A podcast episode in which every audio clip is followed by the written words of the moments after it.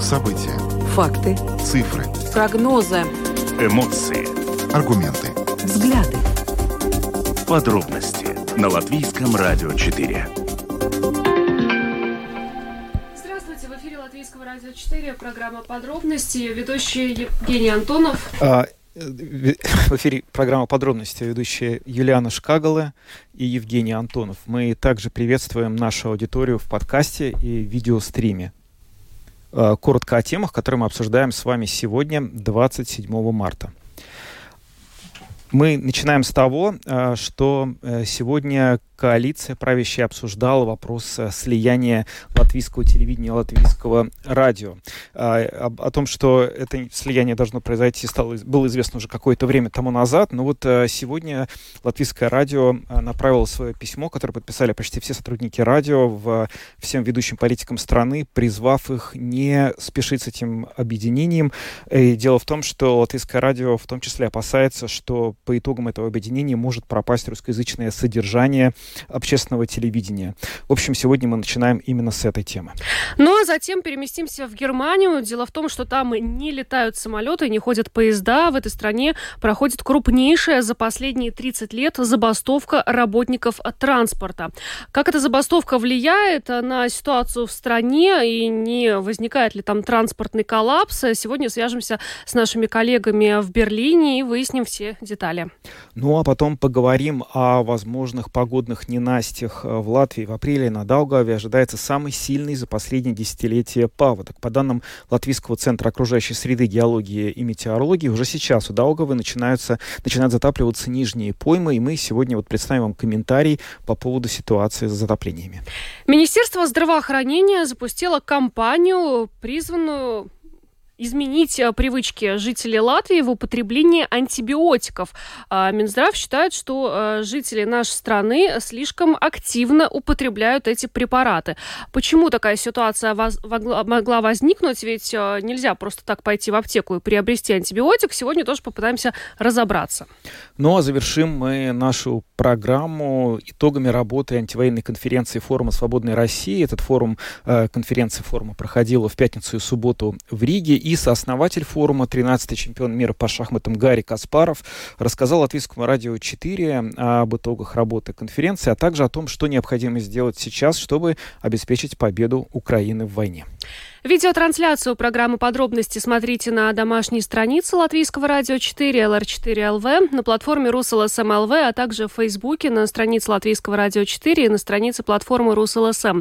Слушайте записи выпусков программы «Подробности» на крупнейших подкаст-платформах. Наши новости и программы можно слушать также в бесплатном мобильном приложении «Латвия с радио». Оно есть в App Store, а также в Google Play. Ну а далее обо всем по порядку. Подробности. Прямо сейчас. Это программа «Подробности» на Латвийском радио 4, и мы начинаем с главной новости сегодняшнего дня. Мы обсуждаем идею объединения латвийского телевидения, латвийского радио в единое общественное СМИ. И вот э, дело в том, что по ходу этого объединения возникли серьезные опасения в том, как оно будет проходить у сотрудников, в том числе у сотрудников латвийского радио. Сейчас э, к нам в студии присоединилась наша коллега Анна Строй, главный редактор Латвийского радио 4. Анна, рада приветствовать вас в нашей Здравствуйте. программе. Анна, ну, э, в первом чтении были приняты поправки, которые предусматривают как раз объединение латвийского радио от латвийского телевидения. Но вот сегодня работники латвийского радио выступили с открытым письмом к высшим должностным лицам страны э, с требованием остановить э, поспешное объединение общественных СМИ. И вот э, хотелось бы э, разъяснить нашим слушателям, почему э, такое письмо э, вообще появилось. Да, это очень важно. На самом деле ведь объединение латвийского радио и латвийского телевидения, э, его контуры были эм, отмечены еще в законе об общественном СМИ и органе управления за ним. И, конечно, это не само решение не является поспешным. Само решение, как стратегический курс на объединение, было намечено уже очень давно. Что изменилось э, буквально в четверг вечером, это то, что э, одна партия подала очень быстро вот эти поправки к закону и, воспользовавшись тем, что сейчас э, обсуждается вопрос э, финансирования этого объединенного общественного СМИ, пытается протолкнуть э, поправки, в частности, ликвидирующие вещание на русском. Э, в нашем э, письме, которое подписало более 190 сотрудников латвийского радио, имеется в виду все каналы, все пять каналов, все э, структуры общественного радио, э, акцент был сделан именно на поспешность э, решения объединять э, СМИ, скорее всего, нужно и возможно. Но самое главное, что пока не достигнуто, это э, соглашение о принципиальном изменении финансирования. До сих пор иногда наши э, слушатели и даже порой коллеги говорят о нас как о государственном радио. И по большому счету они правы. Почему? Потому что всегда выделение бюджета зависит от доброй воли политиков. Так быть не должно. И в большинство стран Европейского Союза финансирование общественных СМИ является, э, ну, как сказать, прописанным в законе как целевое финансирование. Например, Например, в нашем законе подразумевается, что 1,3% от НДС и 2,12% от общей суммы доходов бюджета от акцизного налога, начиная с 2027 году, года будет направляться именно на э, радио и телевидение. Понятно, что если принципиальный механизм финансирования единый, то и общественные СМИ лучше быть одной структурой просто потому, что это гораздо удобнее управлять. Поэтому против объединения мы как бы не выступаем. Мы выступаем против того, что сначала следует принять, договориться о модели финансирования, об управлении общественным СМИ, о выдвижении э, Совета по электронным СМИ, о выдвижении главных редакторов, и только потом начинать этот процесс. Э, и я рада, что, в общем-то, это письмо возымело действие. Мы об этом тоже сейчас поговорим. Да, но вот все-таки, прежде чем мы по этому поводу поговорим, хочется понять э, максимально конкретно, что все-таки угрожает вот с точки зрения тех, кто это письмо подписал, а это были все сотрудники Латвийского радио, ну, а, да, с числа прочего, что угрожает русскоязычному вещанию, вот вот этого формируемого общественного... В этом письме непонятно. Угу. В этом письме об ликвидации общественного вещания есть буквально только одна строчка, что это потенциальная угроза. То есть нельзя делать такой серьезный шаг, как объединение, не, опи не описав, не обдумав, не продискутировав все возможные риски. Ликвидация а, русского вещания это немножко другая, другая история, но она, ее пытаются продавить именно потому, что, наконец, этот закон, ну, как сказать, как политики говорят, открыт. И под это открытие вот национальное объединение пытается осуществить свою любимую идею запретить э, финансирование э, из госбюджета на русском языке общественных СМИ. И в данном случае не является принципиальным, будет это финансирование таким, как оно является сейчас, то есть целевым выделением в, бюджет, в бюджете определенной суммы, или вот этим вот процентом от налогов.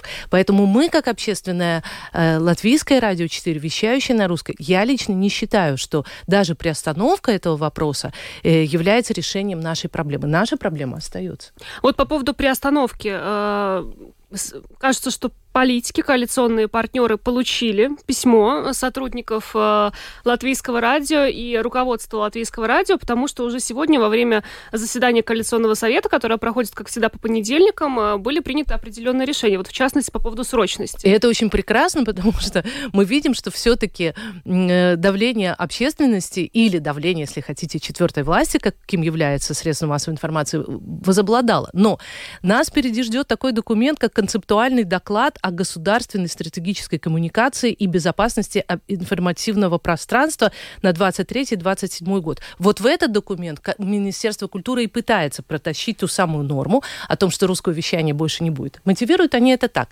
Значит, с началом войны были отключены российские каналы, и кратковременно э, значит, э, русскоязычная аудитория должна получать информацию от общественных СМИ. О том, что эта кратковременность всегда была в Латвии. В Латвии всегда было вещание на русском языке, наш национал, конечно, забыл бывают. И теперь э, Министерство культуры хочет, чтобы с 1 января 2026 года вот эта кратковременность закончилась, и вот тогда уже э, общественные СМИ на русском языке больше существовать не будут. Ну, а что касается других языков меньшинств вообще, ведь мы же являемся все-таки ЛР4, это радиостанция меньшинств, да? Возможно ли будет вещание на каких-то других языках? Что об этом известно? В, очень подробно а, сейчас мы не знаем, но одно из альтернативных таких предложений, которые все равно идут в русле ликвидации русского вещания от депутата Национального объединения Артурса Бутанса, он, например, предлагает следующие меры, что э, э, языки Европейского Союза могут звучать в нашем эфире, а также языки стран кандидатов. Ну, то есть подразумевается, что, допустим, украинцы смогут получать свое вещание на украинском, а русские нет. Ну, э, сегодня э, после э, заседания коалиционного совета представители коалиционных партий выступили с заявлением о том, что все-таки этот вопрос не будет срочным, то есть срочность снимают. И теперь дискуссия пойдет в двух направлениях. Первое направление – это финансиру... финансовая модель и управление общественными СМИ. И вторая, значит, второе направление дискуссии – это как раз среда, медиа-среда, среда, и вот там наш вопрос. А, и я сейчас вот хочу процитировать а, Кришини Сакаринша, премьер-министра, а, что он сказал э, сегодня после заседания Коалиционного совета журналистам. И далее цитата. «На мой взгляд, правильно сперва рассмотреть разработанные Министерством культуры основополагающие принципы того, как мы вообще хотим развивать медиа-среду в Латвии. Когда мы договоримся об этом, то из этого будут проистекать те или иные конкретные поправки, по которым больше не будут нужны дискуссии. То есть сейчас нам нужна дискуссия о медиасреде на уровне правительства. И мы знаем, что министерство работает над этими основополагающими принципами. Ну, мне кажется, эта дискуссия нужна не только на уровне правительства, она нужна и на уровне общества. Э, я думаю, что и от нашей аудитории мы ждем а, подтверждения тому, того, что наша работа важна, нужна. Э, в среду состоится заседание э, профильной комиссии Сейма, где будет присутствовать руководству Латвийского радио.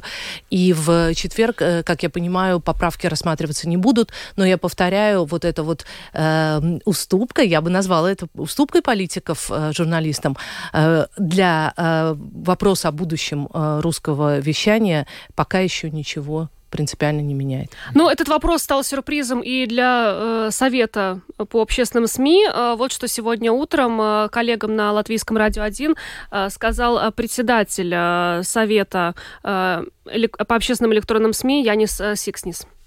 Šie priekšlikumi mums bija pārsteigums. Mēs nebijām informēti, vai ar mums nebija nekas tāds saskaņot. Эти предложения стали для нас сюрпризом. Нас никто о них не информировал, с нами ничего не согласовывали. Есть и другие предложения, которые были поданы в четверг и пятницу. Очевидно, на этой неделе они будут рассматриваться в комиссии.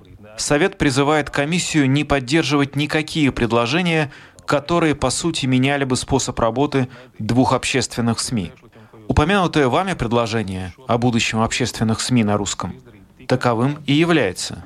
Цель этого законопроекта – внести только технические поправки или уточнения, чтобы мы могли юридически создать одно учреждение. Мы очень призываем не менять сейчас с помощью этого законопроекта ничего, что касается работы СМИ. Есть другие способы, как об этом можно дискутировать.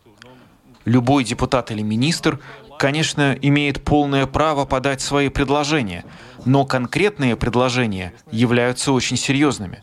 Их нельзя так просто взять и обсудить за пару дней. Министерство культуры сейчас разрабатывает основные установки медийной политики на ближайшие годы.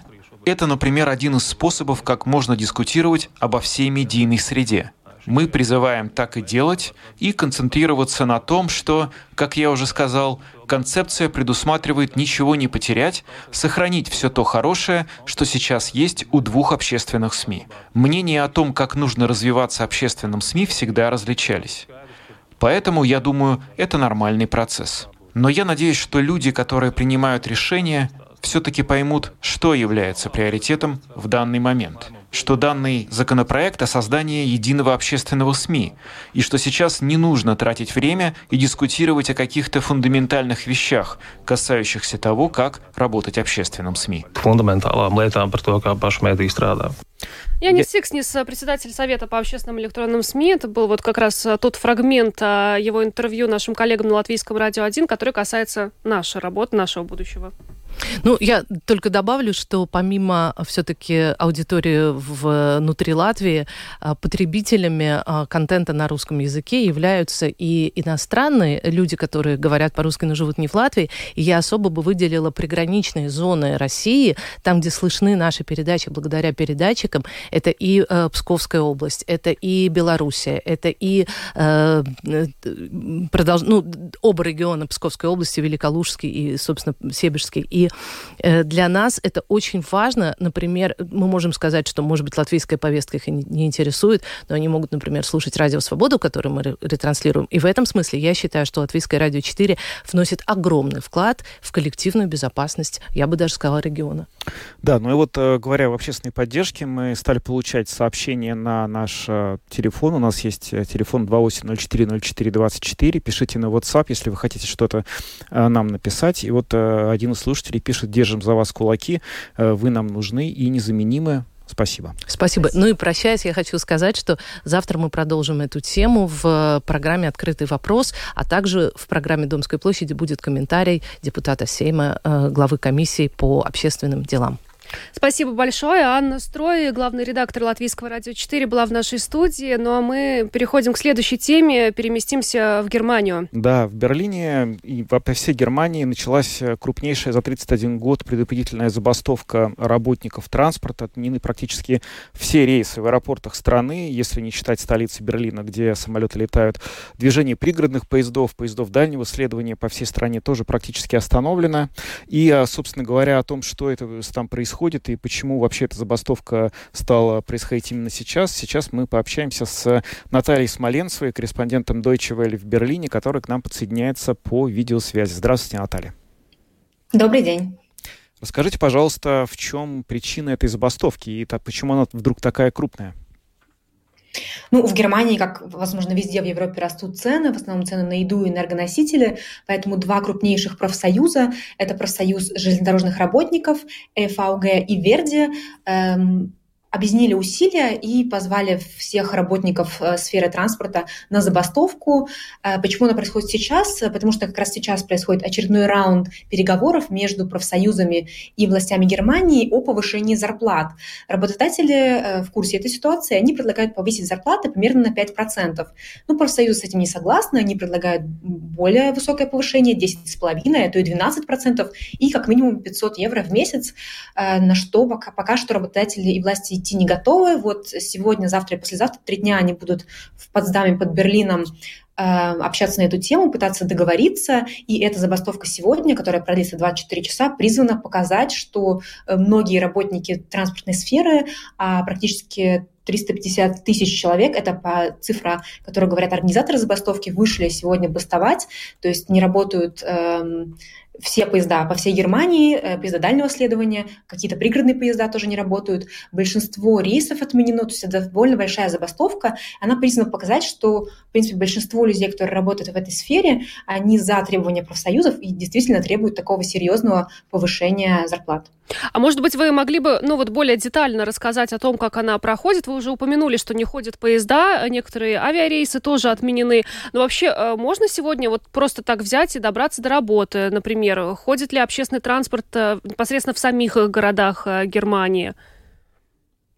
Об этой забастовке было известно, в принципе, довольно заранее. А, об этом все говорили и просили перенести свои э, планы по путешествиям или по поездкам либо до э, этого дня, либо после.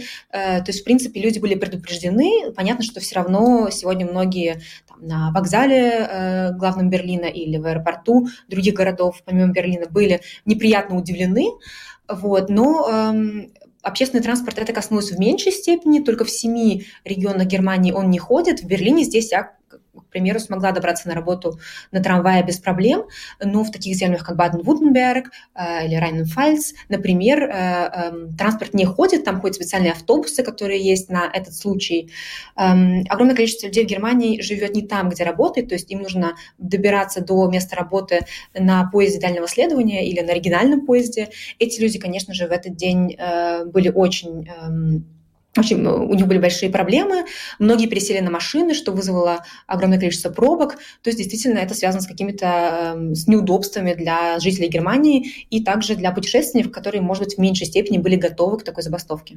А вот тот факт, что бастуют только представители транспортной сферы, это какая-то особая ситуация с низкими доходами именно этой сферы? Потому что у нас, вот, например, в Латвии мы сейчас в апреле, в конце апреля ждем, э, что проведут предупредительную забастовку медики и учителя. То есть это такие наиболее недовольные своим финансовым положением вот э, слои. А как в этом смысле в Германии? Планируют ли, может быть, представители каких-то других профессий присоединиться к транспортникам и тоже устроить свои забастовки?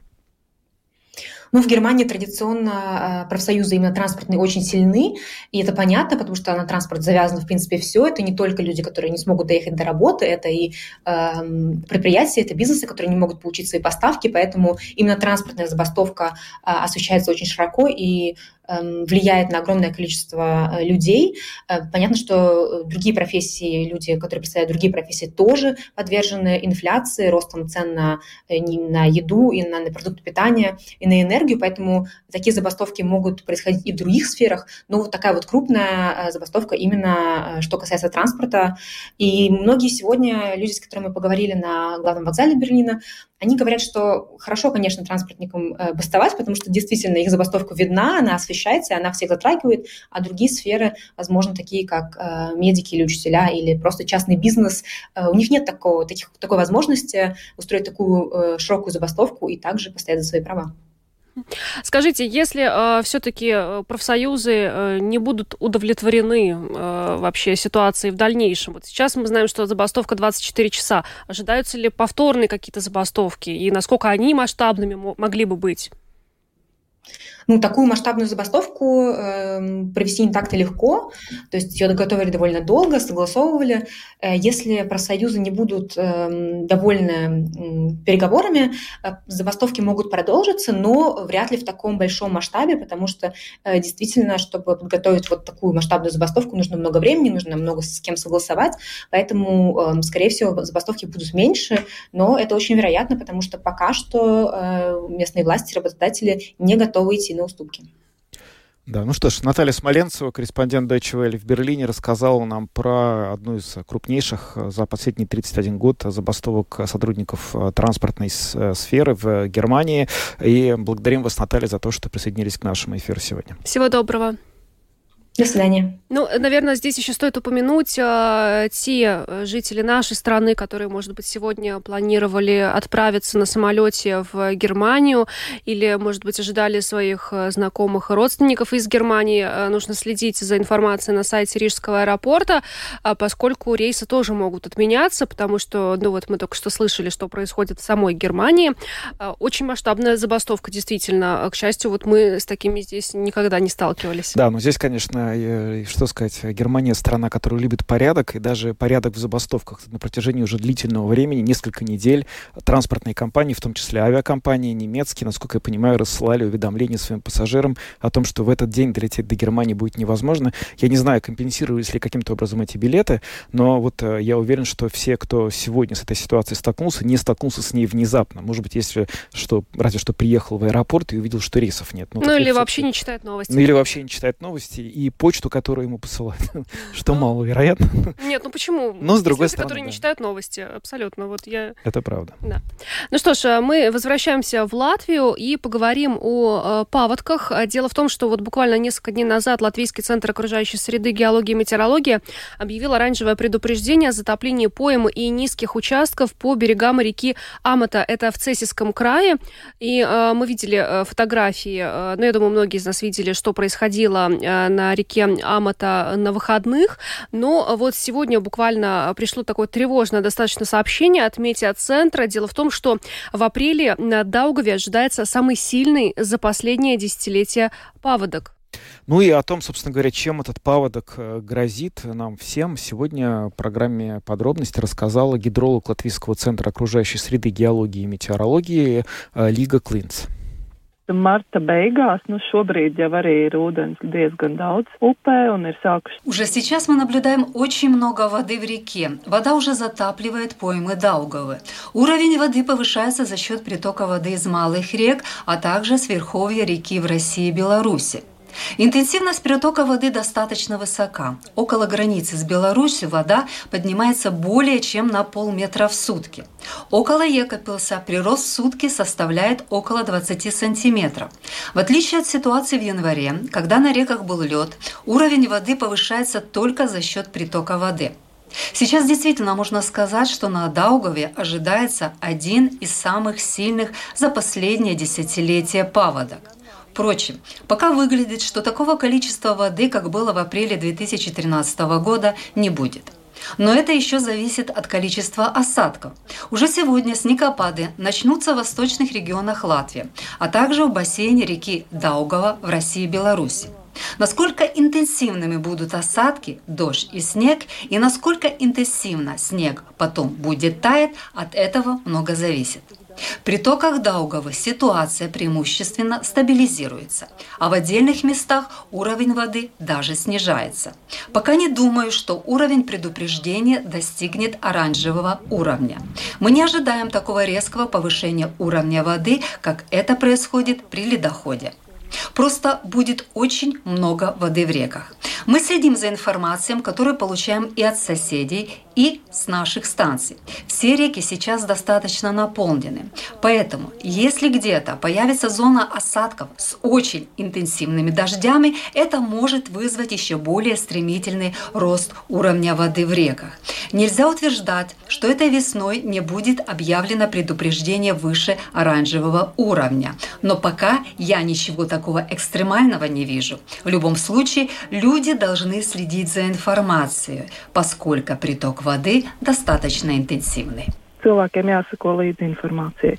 Bet ūdens līmeņa kāpums ir nu jau tāds, teiksim, intensīvs, diezgan intensīvs.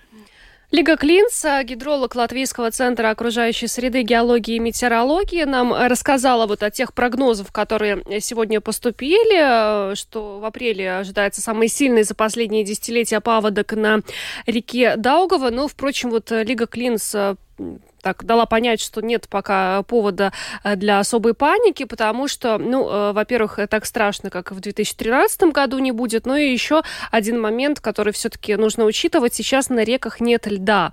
И это тоже немножко э, улучшает всю ситуацию. И, и кроме того, не прогнозируется ничего экстремального и повышения уровня вот, до, до красного, например, и даже оранжевый, возможно, еще не будет достигнут. В общем, в любом случае, жителям Э, тех регионов, которые находятся непосредственно рядом с э, Даугавой, нужно быть, да и, собственно, с остальными реками тоже, которые сейчас наполнены водой, как нам сказали в метеоцентре, нужно быть предельно внимательными и следить за информацией э, и спасателей, и синоптиков.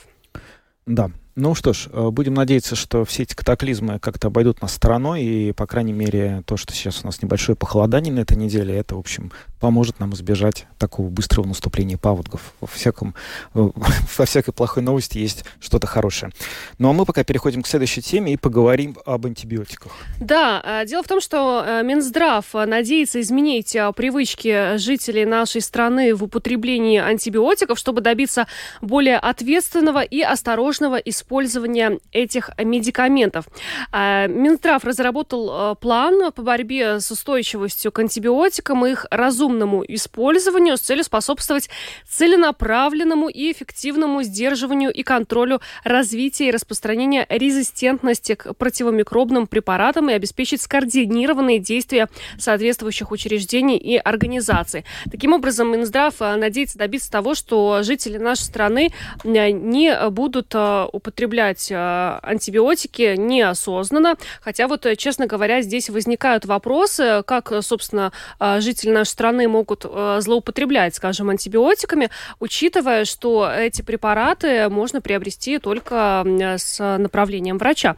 Сейчас будем на эту тему говорить с Айнисом Дзалпсом, семейным врачом, вице-президентом Латвийской ассоциации сельских семейных врачей. Господин Дзалпс, добрый вечер. Добрый вечер. Расскажите, пожалуйста, что вообще за проблема с антибиотиками? Почему настолько важно, чтобы жители нашей страны снизили вот, э, употреб... количество антибиотиков, которые они употребляют? Ну, как мы знаем, что по борьбе с инфекцией он, у нас есть два самых главных оружия. Это есть а, прививки, то есть вакцинация, с которой помощью мы можем а, уменьшить или устранить различные инфекционные заболевания – и вторая очень важная группа лекарств – это есть антибактериальные средства. Это те лекарства, которые действуют на микроорганизмы, на, на бактерии, которые вызывают различные гнойные, э, в том числе заболевания.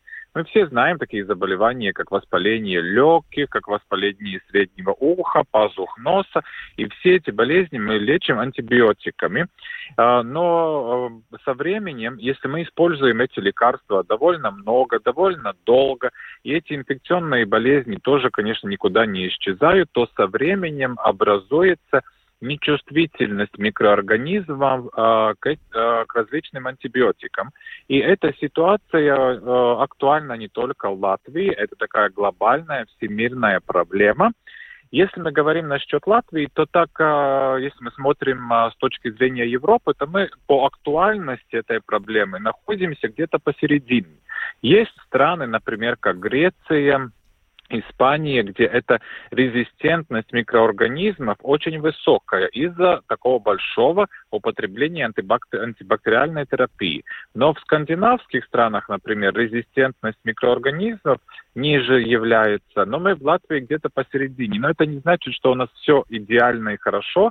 Это значит, что, что нам надо думать о том, в каких ситуациях мы принимаем антибактериальную терапию, где мы можем от нее отказаться, чтобы не вызвать то, что мы используем эти лекарства за много в тех случаях, когда не надо, и постепенно, но выводим такие штаммы микроорганизмов, которые в будущем могут хуже реагировать на антибактериальную терапию. Угу. Господин Залпс, ну у меня тут вот сразу возникает вопрос, а как э, жители нашей страны, ну вот пациенты могут, э, ну, слишком много употреблять антибиотиков? Ведь нельзя просто так пойти в аптеку и купить этот препарат. То есть в любом случае тебе его выписывает врач. Но ну, в таком случае врач же знает, что он делает. Да, безусловно. И мы тогда стараемся вместе с пациентом эту проблему решить. А если мы поанализируем вообще, как назначаются лекарства, то в наши дни мнение пациента и сотрудничество с пациентом очень важное и главное. И мы э, иногда видим, что есть такое тоже но давление со стороны пациентов, что и насчет детей, если мы волнуемся, что у ребенка болит ухо. Мы всегда хотим помочь но лучшими средствами и способами, как это возможно. И поэтому мы тоже иногда ну, смотрим, что ну, о, ну давай напишем антибактериальную терапию в надежде, что это поможет вылечиться нам быстрее. Но это, значит, ситуация является такая напоминание и э, не только, значит, как вы говорили, жителям, но и самим врачам, что есть ситуации, когда э, эти антибиотики и правда не нужны. Даже в тех заболеваниях, что мы говорим, воспаление среднего уха, доказано, что первых три дня, если мы начинаем такую обыкновенную терапию, которая уменьшает отечность, э, пазух носа, уменьшает боль, она тоже в большинстве случаев помогает справиться с отитом. И не всегда надо назначать антибактериальную терапию. Есть иногда ситуации, когда у пациентов еще остались э, неиспользованные лекарства – какого другого э, момента заболевания, то тогда они тоже уже сами себе назначают там на несколько дней, например, при обыкновенном насморке э, довольно сильной антибактериальной терапии, которую они использовали, например, для лечения воспаления легких. Но так делать э, не надо, и вот эти есть именно те ситуации, как мы можем уменьшить употребление антибиотиков. Скажите, пожалуйста, ну вот если, например, э, э, врач выписывает пациенту антибиотик, а пациент, ну вот не хочет его принимать, ну вот в том числе вот из с таких соображений, что, возможно, он за свою жизнь слишком часто принимал различные антибиотики, может ли он, ну, попросить врача не выписывать и прибегнуть к какой-то альтернативе? Всегда ли это возможно вообще? В некоторых случаях это может и возможно. А, но тогда надо очень такое сотрудничество вместе с врачом хорошее, хорошую доступность к семейному врачу, например, и э, такую возможность связаться с семейным врачом. Иногда мы так ну, в большинстве случаев и делаем. Мы пациентам, например, а, назначаем лечение без антибиотиков и говорим, что, например, через два дня, через три дня нам надо встретиться и посмотреть, как ваши дела обсто... Э, состоят. И тогда мы видим, если есть улучшение, тогда мы, конечно, антибактериальную терапию не назначаем. Если есть ухудшение, есть признаки гнойного воспаления, тогда, безусловно, мы назначаем. Но я думаю, что э, пользоваться этими лекарствами или не пользоваться уже надо определиться э, в этом вопросе в кабинете врача. Потому что иногда есть такие ситуации, как, например, гнойная ангина, где мы, видим, что тот антибиотик нужен 100% использовать. И если пациент потом приходит домой и отказывается под этой терапией, то там могут быть очень тяжелые осложнения. Поэтому это я призываю к тому, что надо эти вопросы решить сразу на консультации у врача, Иногда можно отложить терапию антибактериальную, понаблюдать, а иногда уже сразу ясно, что эти лекарства применять э, надо. Ну вот э, компания Минздрава направлена на то, чтобы э, жители Латвии меньше, не так чрезмерно использовали антибиотики, как это происходит сейчас. А если здесь э, какая-то, какое-то числовое измерение? То есть э, где-то граница, сколько, грубо говоря, раз в год можно пить антибиотики, чтобы или раз в два года, раз в пять лет? С какой частотой их можно употреблять, чтобы это не вызывало вот тех проблем, о которых вы сказали в самом начале вашего, вашего ответа? А, да, что нам надо понять, что, что из-за антибактериальной терапии сам пациент, сам человек не становится резистентным к микроорганизмам. Да? А резистентность – это есть проблема микроорганизма, а не человека. Есть определенные заболевания, определенные ситуации, когда, например, антибактериальную э, терапию пациент мы им назначаем даже в течение нескольких месяцев. Есть определенные ситуации, когда эти лекарства даже пьются годами. Это все обусловлено, значит, медицинской ситуацией и той проблемой, что у пациента есть. А, мы не измеряем то, как часто надо лекарства принимать, или там два раза в год, или пять раз в год. Это зависит от того, какая болезнь есть у нашего пациента. Что нам надо понять, что антибиотики не лечат, например, обыкновенный насморк, обыкновенный кашель, то есть простудные заболевания. Те проблемы вызывают вирусы, да, вирус гриппа, может быть э, вирус COVID-19 или аденовирусы или какие-то другие, и тогда мы эти лекарства не используем или используем только в тех случаях, когда мы видим, что есть э, компликации, обусловленные вирусной инфекцией, то есть когда присоединяется э, гнойная бактериальная инфекция. Что ж, большое вам спасибо за полезную информацию. Айнис Залпс, семейный врач, вице-президент Латвийской ассоциации сельских семейных врачей, был с нами на связи. Еще раз вас благодарим э, и хорошего вечера. Всего доброго. Спасибо. До свидания. Ну что ж, э, доктор Дзалпс нам э, много полезного вот сегодня озвучил, но э, что важно помнить жителям, так бывает, что иногда дома остаются антибиотики. Ну вот, например, не, не допил курс, да, пошел на поправку, они остались, а в следующий раз прописал их себе сам. Ну, так не годится, не нужно этого делать. И вот в любом случае, каждый раз, когда вы принимаете самостоятельно решение, лучше, конечно, такое не, не принимать решение самостоятельно, все-таки консультироваться семейным врачом. Ну и даже если, например, семейный врач вам выписывает антибиотик, а вы не хотите его принимать, то обсудите сразу с доктором альтернативу, а не так, что пришел домой и решил, э, буду лечиться самостоятельно. В общем, каждый шаг э, со своим э, лечащим врачом. Ну и в двух словах, собственно, о том, что собирается сделать Министерство здравоохранения. Оно запланировало кампанию. Компания будет работать несколько лет, с 2023 по 2027 год. При этом вот на объем финансирования на 2000 2023-2025 годы составит почти 5 миллионов евро. Планируется повысить информированность населения о проблеме резистентности к антибиотикам, проводя информационные кампании, обучая медработников ответственному и разумному использованию антибиотиков. Так что, в общем, а, будем надеяться, что в ближайшие пару лет мы услышим много разных а, полезных сообщений на тему того, в каких случаях антибиотики лучше не использовать и к каким последствиям для организма это может привести.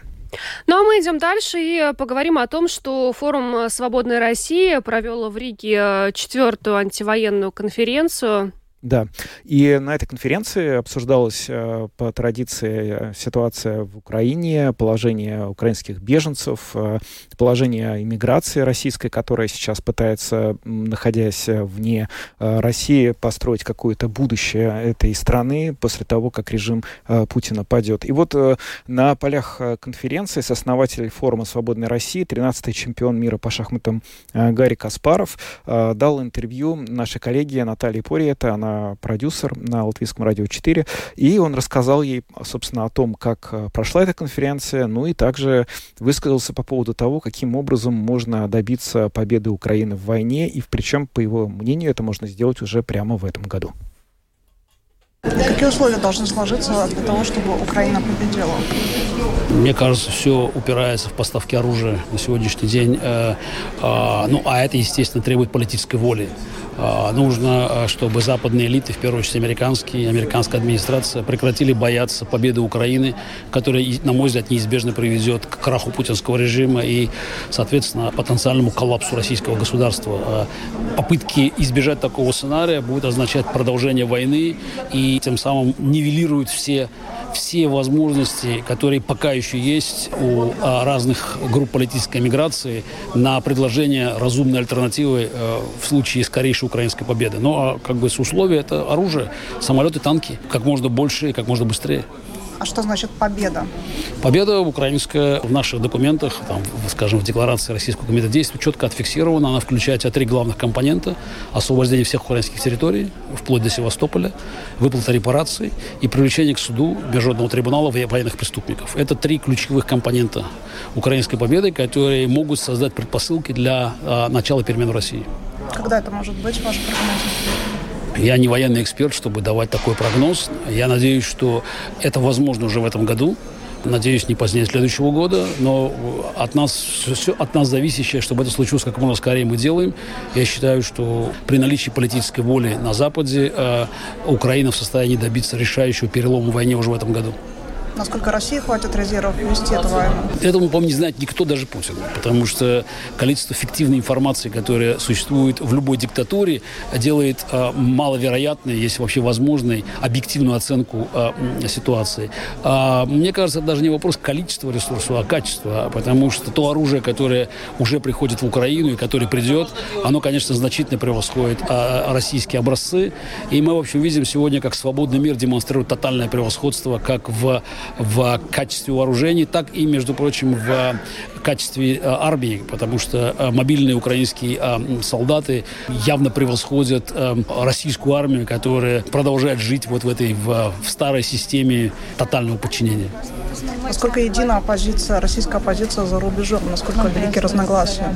Надо сказать, что в последнее время разногласий стало гораздо меньше, потому что принципиальной точкой разногласий был вопрос отношения к Крыму. Наша позиция форума «Свободной России» была всегда принципиальной. Сегодня она разделяется практически всеми маломальски значимыми группами российской миграции, потому что стало очевидно, что непризнание украинских границ 91 года просто выводит, выводит э, данного политика или группу, или, или, или политическую группу из, из а, серьезного процесса. Также, мне кажется, достигнут консенсус сегодня о том, что будущее России должно быть а, парламентским, это должна быть парламентская республика, такого, а, такая свободная федерация. Ну, все равно сохраняются еще разногласия по поводу как бы, имперского характера государства, но тем не менее ясно, что война а, минимизировала эти разногласия, и сегодня с учетом а, той трагедии, которая происходит в Украине, и необходимости, в общем-то, а, находить точки взаимодействия, шансы на то, что нам удастся выработать общую платформу для общения с а, европейскими, американскими политиками, они, они, конечно, гораздо больше, чем были год назад. Первая часть форума была закрыта от журналистов. О чем таком секретном вы говорили? Я даже на ней не был, насколько мне известно, там в первую очередь обсуждали санкции.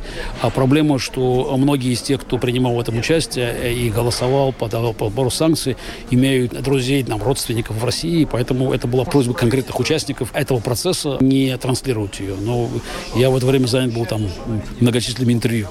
Вы пессимист или оптимист по поводу завершения войны в Украине? Ну, я оптимист по своей природе, поэтому в данном случае я не понимаю, почему я должен отказываться от, от, от своего природного оптимизма. Тем более, что как бы, ситуация сегодня, если мы будем оценивать, она гораздо более перспективная с точки зрения украинского вида, чем была год назад. Сооснователь форума «Свободной России» Гарри Каспаров рассказал в интервью нашей коллеги Наталье Пориет, что он является оптимистом по поводу того, что происходит в Украине, и считает, что уже в этом году в войне может начаться серьезный перелом. Но здесь надо сказать, что оптимистом, наверное, и пессимистом можно быть еще и в зависимости от того, как оценивать ситуацию внутри самой, собственно говоря, России, внутри Москвы. Потому что довольно много, по крайней мере, вот э, на протяжении последних месяцев говорилось о том, что то или иное событие, которое происходит, может стать основанием для раскола элит, окружающих Путина. Вот последний раз об этом громко говорили, когда Путин стал фигурантом ордера Международного уголовного суда. И вот буквально на этих выходных возник серьезный повод поговорить об этом еще раз, потому что в интернете появилась запись разговора, который, телефонного разговора, который, как предполагается, провели российский музыкальный продюсер Иосиф Пригожин, муж известной певицы Валерии, и бывший член Совета Федерации, миллиардер Фархат Ахмедов.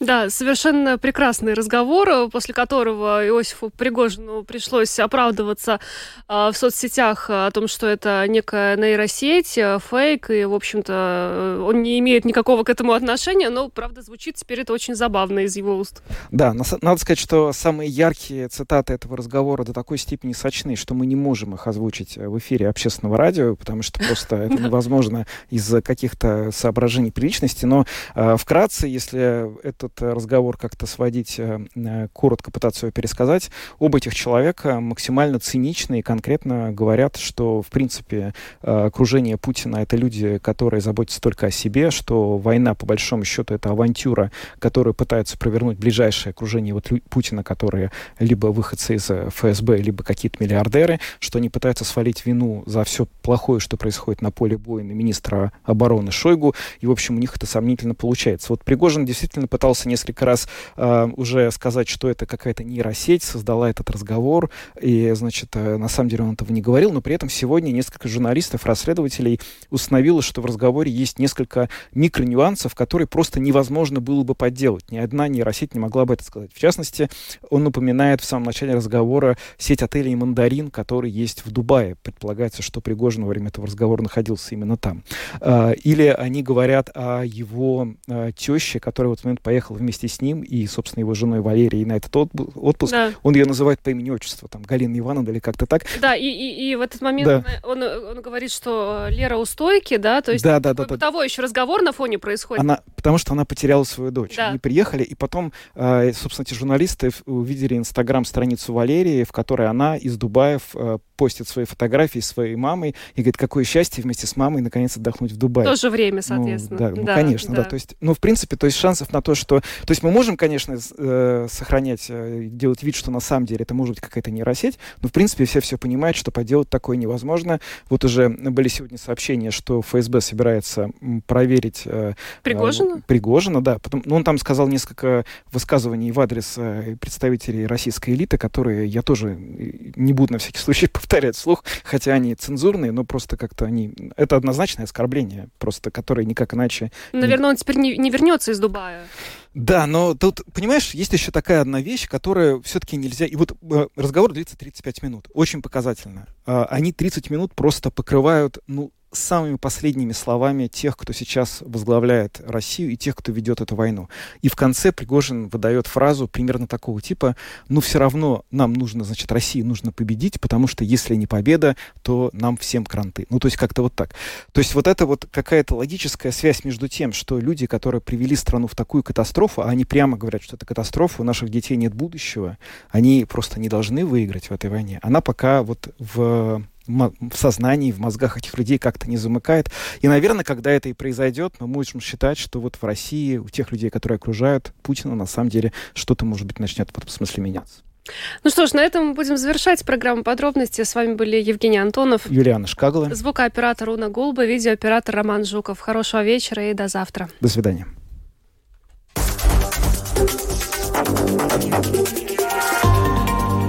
Латвийское радио 4 Подробности по будням.